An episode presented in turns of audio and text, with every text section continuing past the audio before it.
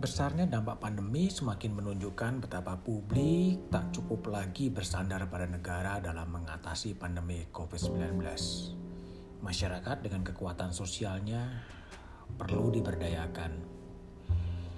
Pandemi jelas telah menggerus kapital ekonomi dan psikososial warga.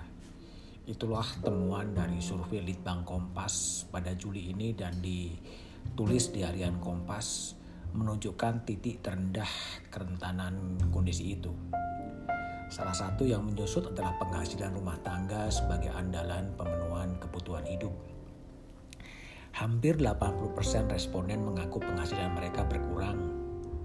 Pekerja sektor informal, pekerja mandiri, wirausaha kategori UMKM, dan pemilik usaha dengan sejumlah pekerja menjadi yang paling-paling terdampak. Itulah mengapa pada kalangan ini berbagai upaya dilakukan seperti menguras tabungan, menjual barang, mencari tambahan penghasilan dan berutang. Entah sampai kapan pandemi ini akan bisa bertahan. Di tengah penyusunan penghasilan, berbagai siasat dan pemenuhan kebutuhan ditempuh.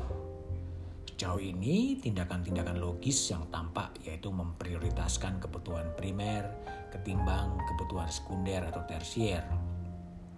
Dalam perilaku ekonomi, hanya kebutuhan pokok dan kesehatan yang menjadi prioritas. Berwisata, berinvestasi, nanti dulu, sangat dibatasi. Kondisi psikososial masyarakat tak kurang mencemaskan. Panjangnya masa pandemi telah memperburuk kondisi belakangan ini, mengganggu adaptasi warga. Betapa tidak, belakangan ini kabar lonjakan korban dan kematian makin dekat, semakin sering terdengar tetangga, rekan menjadi korban. Hasil survei Litbang Kompas juga memunculkan bahwa modal mental psikologi publik semakin rapuh. Indikator-indikator kesiapan diri, antusiasme dan keyakinan diri juga mulai meluruh. Situasi ini agak mencemaskan.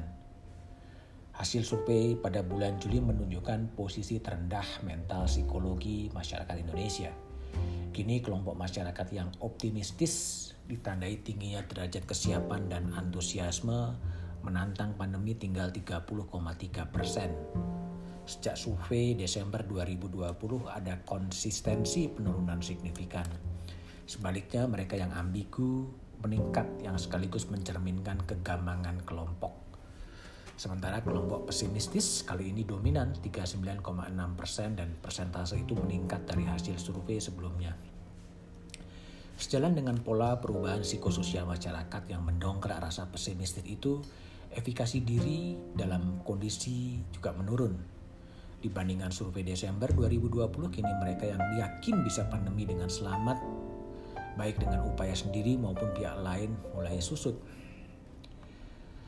Sebenarnya di balik tekanan yang dihadapi publik menyimpan kekuatan yang dapat diperdayakan, Bestian Nainggolan yang menulis hasil survei ini menyebutkan sepanjang pandemi, ikatan-ikatan sosial yang didasarkan pada rasa percaya, senasib menghadapi COVID-19 dan kerjasama dalam menolong sesama yang menjadi korban masih potensial.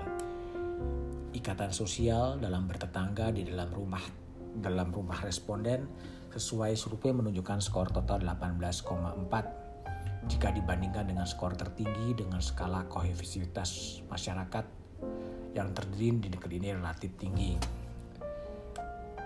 Derajat kohesivitas sosial yang tergolong tinggi diikuti oleh solidaritas dalam kehidupan bertetangga. Misalnya jika diketahui ada korban COVID, mayoritas responden berempati. Memang terkait upaya menolong dengan merawat korban tak banyak terekam. Tercatat 80% responden menghindar untuk ikut merawat korban. Berkaca dari data itu, COVID-19 masih terasa menakutkan bagi warga. Namun pertolongan seperti mengingatkan tetangga agar taat protokol kesehatan, akses informasi pertolongan, akses kesehatan, dan bantuan makanan untuk yang sedang isolasi masih banyak dilakukan. Semua ini menunjukkan bukti adanya potensi kekuatan sosial yang dapat diberdayakan Sayangnya semua modal sosial itu masih sporadis, belum menjadi gerakan masif terorganisasi dan konsisten. Lalu siapa yang harus menjadi orkestrasi memperkuat modal sosial yang berserak? Tentunya adalah peran-peran negara. Negara perlu menunjukkan perannya, perlu ada sebuah jenderal lapangan yang kemudian bisa mengelola modal-modal sosial dan berkolaborasi dengan negara untuk menghadapi pandemi COVID-19 dengan kolaborasi antara negara dan juga kemudian masyarakat niscaya dan harus optimistis bahwa pandemi COVID-19 bisa segera diatasi.